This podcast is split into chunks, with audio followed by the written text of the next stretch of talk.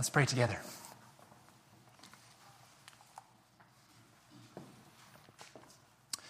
Heavenly Father, we thank you for your word, both written and living. We ask that you might open our ears, allow us to engage our minds, and help us to commit our wills to what you call us to. As we pray in Jesus' name. Amen. Amen. You may be seated. Well, good morning. It's good to be with you. After um, several months in the book of Acts, about six months as a matter of fact, and then through the season of Advent on the theme of prayer, today we return to the lectionary. I'm going to be preaching on our appointed psalm for this morning, Psalm 8. In my mind, um, I know this is somewhat subjective. Uh, this is one of the most beautiful psalms in the Psalter. Not my favorite, but one of them. What David is doing in the psalm is he is calling all those who hear it to marvel at two particular things. One is how, how far God is above us. Call this transcendence. So far above. And yet, at the very same time, how near, how immanent is the God whom we serve. We marvel at it. That word marvel is, is most well known in our culture. Any guess? That's right. Superheroes and comic strips. We've got the Marvel universe full of all sorts of superheroes from the Avengers to the Fantastic Four and so on and so forth, world without end. Now, growing up, um, I wasn't the uh, biggest comic book reader, but I did have a very significant appreciation for Saturday morning cartoons. It's an aficionado of Saturday morning cartoons. one of the few times we could watch TV in my household. If you asked me back then who my favorite superhero was, it would be a tie between someone you've heard of, Spider Man, and maybe someone that most of you have not, the Silver Surfer. Any, anyone know the Silver Surfer? A few. It's a minority. Uh, the Silver Surfer uh, is this human like guy whose body is completely covered in silvery metallic skin, and he travels the universe riding on a galactic surfboard. Got that pictured in your mind? All right, so uh, silver skin, outer space, surfboard, game on. It doesn't, it doesn't get a lot cooler than that. There's something about superheroes, certainly that children are drawn to, but I think uh, uh adults as well. We, we love to just marvel at them. They're, they're larger than life. They, they possess powers that we could only dream of, and so we are astonished by them. And that is, in fact, what this word marvel means to, to be astonished, to be filled with wonder at something outside of yourself, and to behold it. Biblically speaking, humans were made to do this. We were made to marvel. We're made to be astonished. We are made to be filled with wonder. Not surprisingly, uh, not at radioactive spider webs and, and silvery surfboards, uh, but at God. God, who is the first cause, the first thing. In the psalm today, we're going to hear a song of marveling, not at some petty superhero from a human being's imagination, but at the God who made the universe. And still, the God who intervenes intervenes in the lives of human beings to rescue them, right? I want to invite you to turn with me in your Bibles to Psalm 8 and follow along. I think you'll find it helpful to have the text in front of you as we go along this morning. One of the clearest characteristics of this psalm, no doubt you noticed it as we read it responsibly moments ago, is that the first verse and the last verse are the same there's this common refrain, and they're bookends of this psalm. It envelops the other seven verses. And uh, what that does for us is it makes it very, very clear what this psalm is about. What, what's the main message that is being communicated to us? And here that refrain is verse 1a and verse 9. O Lord, our Lord, how majestic is your name in all the earth. We are told in the notes that David writes this psalm, and the very first thing that David does in both the Hebrew and in the English translation is to name the person he's talking to. O Lord, our Lord. Now, in Hebrew, that word Lord, it's not the same here. There's two different words. It's in Hebrew, Yahweh Adonahu. Yahweh, the Lord, is the covenant name for God. In your Bibles, you'll, you'll know when that shows up because it's capitalized. It's capital L O R D. Adonai is that second word, um, and it has with it that, uh, that pronoun, our. Adonai is a common name for Lord, it means master. And so, what David is doing here is, is emphasizing, on the one hand, God's oneness and his unique relationship to Israel through this name Yahweh, and also Israel's unique um, willingness to come under Yahweh as master, Lord. So, you, Yahweh, the Lord, the one Lord, are our Lord and Master, Adonai. Now, about this God, David says, How majestic is your name in all the earth. We don't use that word majestic every day, and there's good reason for that. Uh, majestic is something you reserve for things that are the best among us. All right? Unless you live on the, um, the edge of the Grand Canyon, there in Grand Canyon Village, you're just not uh, coming into contact with the majestic every day. That's by nature of what the majestic is. Kings and queens are called Your Majesty. Your Majesty. Why? Because they are above everyone else. You don't call anyone else Majesty, right? David, he says specifically that God's name is majestic.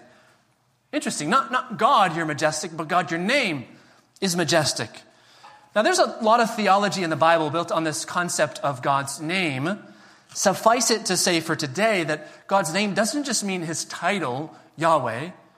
Rather, it means everything that God has revealed about himself his nature, his character, his actions, the things he's, been, he's made known about himself to all of us. So God's name is, is better understood like his reputation or like his portfolio, the things that we know and can see about who he is. And David says this name is majestic, meaning in the earth, the whole planet, the whole created order, it all speaks about God the Maker, the maker of both galaxies and of covenants.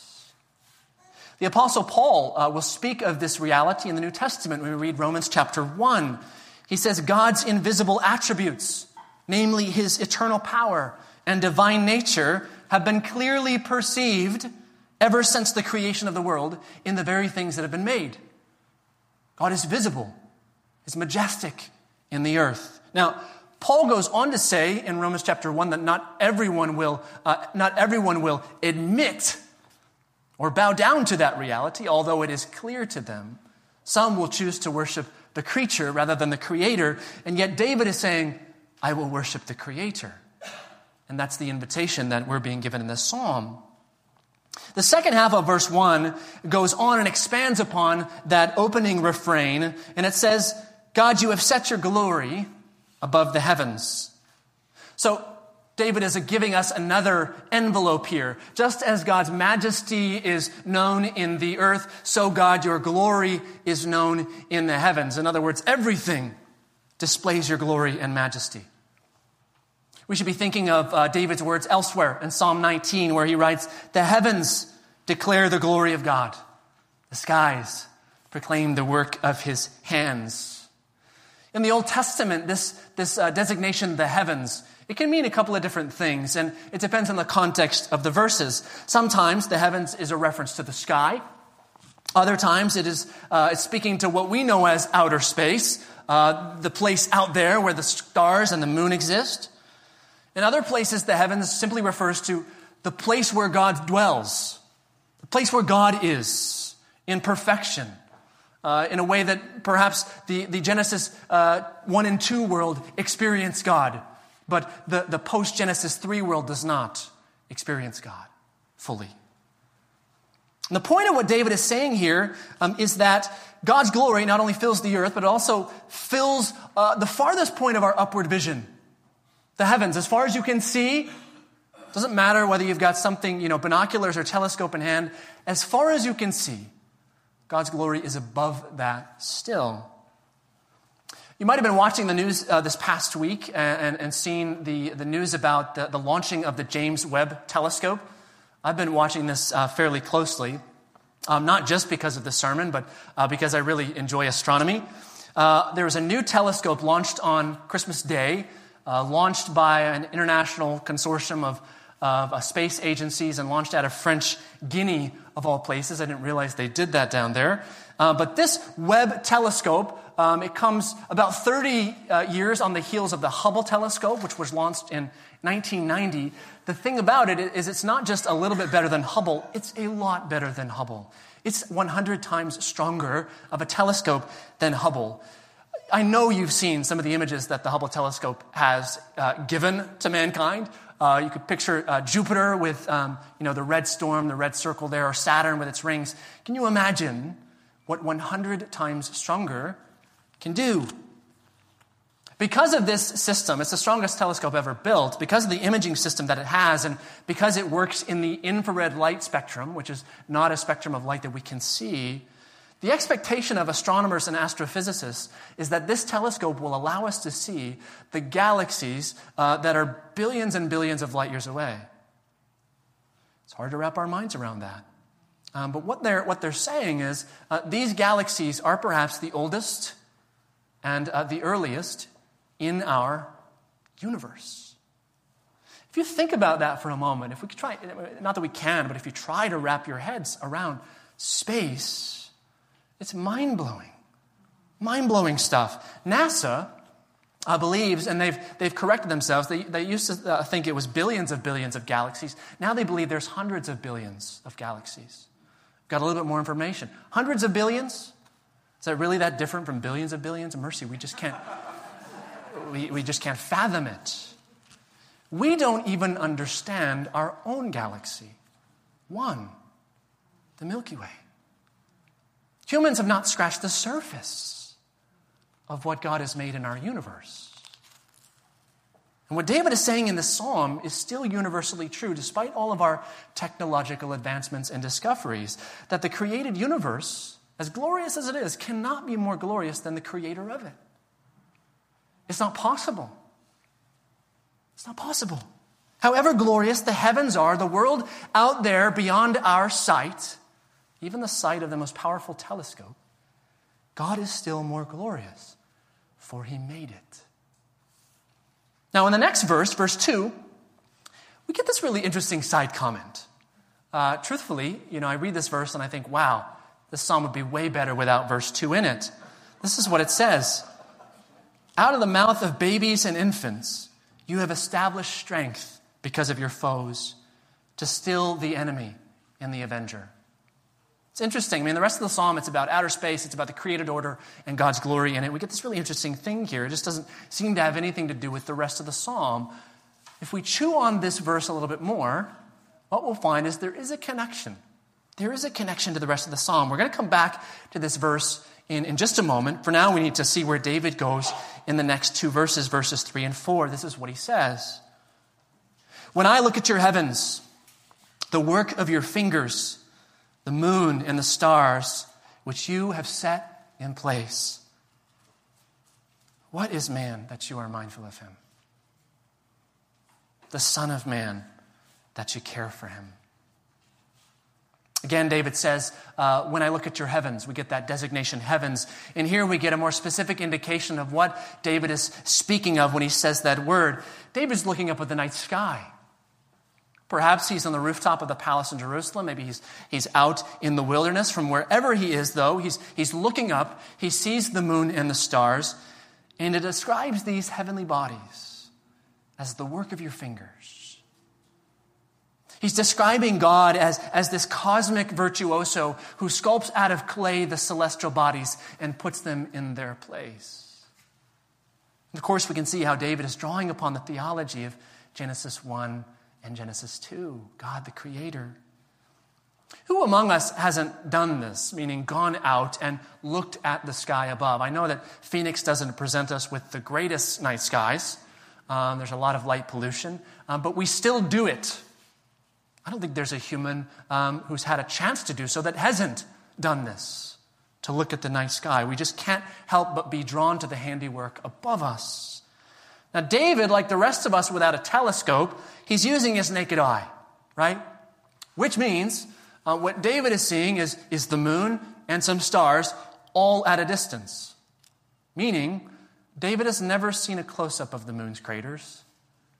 He's never seen an image of the fiery plumes of gas coming from the sun. He's not seen a photograph of Saturn with its rings. He knows nothing of galaxies or of supernovas or of black holes. And yet, looking up at the moon we all see and the stars available to our naked eye, the question that arises within David is this What is man that you are mindful of him? What is the Son of Man that you care for him? What business does the maker of galaxies have to do with us? Why would he even notice we are here? This is exactly the right question to ask. It's the correct question. Now, I don't know about you, but, but sometimes in periods of personal darkness, whether suffering or distress, I've gone outside and I've looked up at the sky and I've said, God, why don't you care about me? Now, those are honest emotions, and God can handle them. But isn't that crazy? Isn't it crazy to look up at the maker of the universe and say, God, I wish my life had gone a little bit more like I wanted it to go. Where are you? We are so incredibly small. So small. If you've just gone 30,000 feet in an airplane, you've got a glimpse of this. We are so small. We get a couple of hours of better perspective. Our lives really don't matter, do they? And then we land and we're back into thinking we're the kings of the universe. What's most amazing about David's question is the acknowledgement that despite our insignificance, and David can acknowledge that fact too, is that despite our insignificance, God not only takes notice of us, but He's mindful of us. Meaning, we are not just in God's peripheral vision. Well, that's nice. We take center of vision. Not that God cares more about us than He cares about Himself, He does not. He's God. And yet, He has chosen to put us in the center of His sight. God is not only thinking about us, but He is caring for us in the tenderest of ways. I want you to imagine for a moment um, King Arthur, the stuff of English legends. Despite being a really good and noble king, he was that. One thing you'd never expect Arthur to do is to go around giving his attention to um, the peasants in his kingdom. He's just not going to sit down and talk about their daily affairs and the tedious things uh, that make their life so difficult. He's not going to. He's the king. Arthur spends his time with the knights of the round table. He spends his time with the lords and the ladies of the royal court. He gives his attention to the big picture stuff of the kingdom, like the invading Saxons, right? That's what kings do. And so, if Arthur, as good of a king as he would, just wouldn't take the time to sit down and talk about the ordinary affairs of peasants, how much more unlikely is it that he might sit down in a rocking chair, grab a, a bottle of milk, and feed it to a dirty, soiled diaper peasant baby? He just wouldn't. He wouldn't. Now, there's a word for that. There's a word for that movement that's unthinkable for Arthur, and it's called condescension. Condescension. Now, in our modern era, that has a negative connotation. Condescension is when someone patronizes you, right? It's when someone makes it out as if they're better than you. We don't like that. But condescension has an older use. The word prefix con means with, means with, right? And dissension, we know that it means to come down. So you put it together, it means to come down and to be with. Condescension is when someone from a superior rank comes down to be those with an inferior rank. That doesn't happen. Why would it? For Arthur the king, to nurse a dirty peasant infant would be condescension of the most compassionate kind, and you wouldn't see it. What David is talking about in this psalm is a far greater condescension. Who are we that the King of the universe would get down in the dirt to care about our daily affairs? Why would God care for even the most insignificant among our insignificant human race? Meaning, a baby. A baby. This is where we come back to verse 2. Out of the mouth of babies and infants, you have established strength because of your foes to still the enemy and the avenger. Don't take offense at this, but among human beings, babies matter the least. Here's what I mean I'm not saying that they have uh, less intrinsic value than adults. No. I'm not saying that they bear less of God's image. What I am saying is, in the eyes of utility, in the eyes of contribution to the family or to society, babies give the least. They can't. As Father Bob talked about last week, they're vulnerable, they're weak, they're helpless. They can't do anything for themselves, let alone for you. And thus, they're a drain on resources. Parents, have you experienced the drain on resources? They're worth it, but it is a drain on resources. If you are in a war, I, I know that most of you don't even know this, but if you're in a war, babies are not uh, good soldiers. They're not.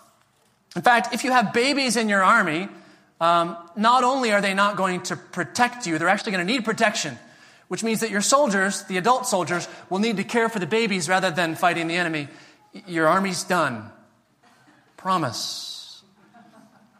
What David is saying in verse 2 is that God cares for the most insignificant of the insignificant. And that is precisely where God's strength and power are most visible.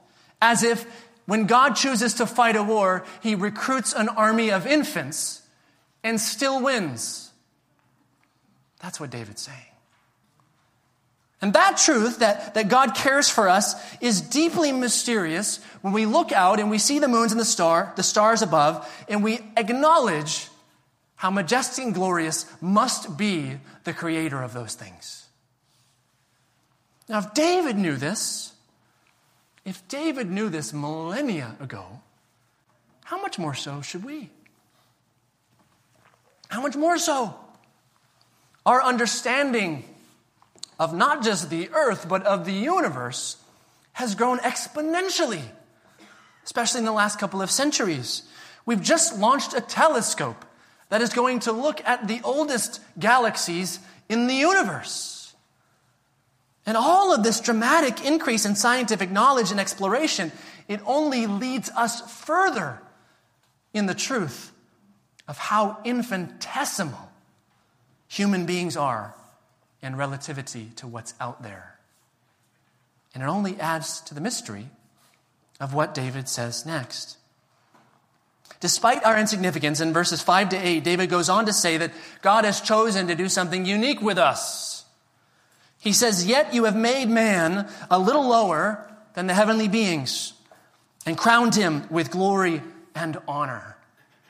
You've given him dominion over the work of your hands. You've put all things under his feet all sheep and oxen, and also the beasts of the field, the birds of the heavens, and the fish of the sea, whatever passes along the paths of the seas. Not only does God care for us, as David has been saying, but here David goes on to marvel at the power and the influence that, for whatever reason, God has put into our hands. Dominion, as he calls it. Scripture teaches us that humans aren't the most sophisticated beings God has made. Angels are. Angels have a higher nature. They participate in God's glory and do God's will in a way that we do not. But even though God saw fit to make us a little lower than the heavenly beings, as David calls them. God chose to do something with humanity that he did not do with angels. He says, You crown man with glory and with honor. Here again, we're hearing those resonances from Genesis 1 and 2, part of David's scripture, the Torah. And he's describing that humans are the last thing that God's made, God made. They're, they're the apex. Human beings bear God's image. Despite being made from dirt, God breathed his own life, his own breath into us. And therefore, all of our lives, this is the Christian belief, the truth, all of our lives from fetus to the aged are sacred. Sacred. And beyond just bearing the likeness of God, because that would be enough, being able to, to reflect some of His glory and goodness in the world, for whatever reason, God saw fit to give dominion over the earth to us. From the inanimate creation to the animate, meaning from the forests and all the resources in them to the mountains and all the resources in them to the seas and all the resources in them and to the entire animal kingdom. All the things under the earth are under the influence and power of human beings. And can't we see that? I know we can, for worse and for better. And because of all of this, David marvels. He marvels at the power and the influence God has given to us. He marvels at the fact that God would even take notice of us. And therefore, he marvels at the glory and the majesty of the God who is so far above and yet so near.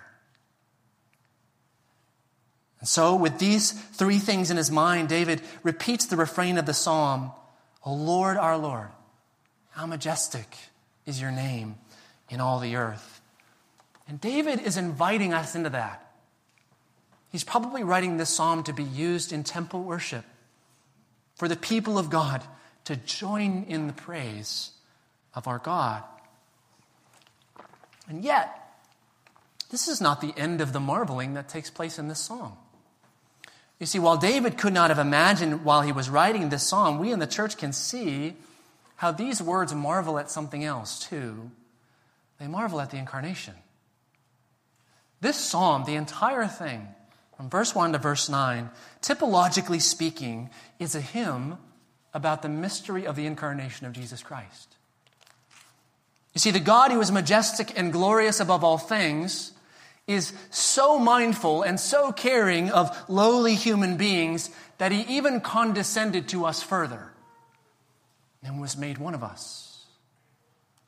Verse 5, David said, Yet you have made him mankind, yes, but Christ a little lower than the heavenly beings. The author of Hebrews in chapter 2 references that verse from Psalm 8 as an allusion to Jesus Christ. Likewise, the Apostle Paul perhaps was thinking of this psalm when he wrote in Philippians chapter 2 Christ Jesus, who though he was in the form of God, did not think equality with God a thing to be grasped, but emptied himself, taking the form of a servant and being born, born in the likeness of men. Yet he was made a little lower than the heavenly beings. How could the God of moons, the God of stars, the God of galaxies and black holes be any more condescending to us than that he would be with us as one of us? It's not possible. It's not possible. And this Jesus, both the Son of God and the Son of Man, fully divine and fully human, not only became insignificant like us, but he, does, he died an insignificant death, a detestable death by all human accounts. And what Paul will write in Philippians 2 after these verses is essentially what David is saying here in verses 5 and 6 of this psalm. You have made Christ a little lower than the heavenly beings, and yet you've crowned him with glory and honor. You have given him dominion over the work of your hands, and you've put all things under his feet, such that at the name of Jesus, every tongue would confess and every knee would bow, saying, Jesus Christ is the Lord. This is the mystery, the mystery of the incarnation. The mystery that we give our attention to today that out of the mouth of one human baby, one Christ child, God established strength to still the enemy. Sin and death and evil are, are put to flight by one, just one insignificant baby from an insignificant family, in an insignificant town, in an insignificant nation, among an insignificant race, on an insignificant planet. And in that, God's strength is shown. That's the glory of the incarnation. And actually, this psalm, it doesn't just speak to what we celebrate now in Christmastide, it, it also sets up what we will celebrate next week with the Feast of the Epiphany. Because remember how I said that, that kings don't associate with peasant babies. We know that God does. And next week, three Gentile kings will too. And more than that, the way in which they were drawn to Jesus Christ, the way in which they marveled at his glory, was the same way in which David did, and it was looking up, and then they saw the star, and they rejoiced with great joy. The psalm, it, it invites us to get our eyes off ourselves, off of what's in front of us and to look up. To look up because in that we are helped. We are helped to see God as big as He is and to see ourselves as insignificant as we actually are. By gazing up at the universe, we discover the heights of God's glory and we also discover the depths of our own insignificance. And the thing is that over the centuries, um, that gap is widening. that gap is widening when, when telescopes discover that we are not even close to being the center of the universe, materially speaking. And yet, as the gap widens between God's significance as the creator of the billions of universes that are there, billions of galaxies that are there, and as the gap widens between that and our understanding of our own lowliness, so too does the marveling at how Jesus Christ is the bridge of that expanse. You see, Christ, the God man, fully God and fully human, with his arms stretched out on the cross, pulls humanity to God across the expanse of the universe the universe that's sin and death, the gulf that's been created. And it is far bigger than we dreamed. Jesus is the tether to God, the thing that pulls us to. God is so mindful of us, so caring, that He Himself would bridge the divide. And so, church, with greater rejoicing and greater strength should we say, O Lord, our Lord, O Jesus, our Christ. How majestic is your name in all the earth. Can we worship today? Amen?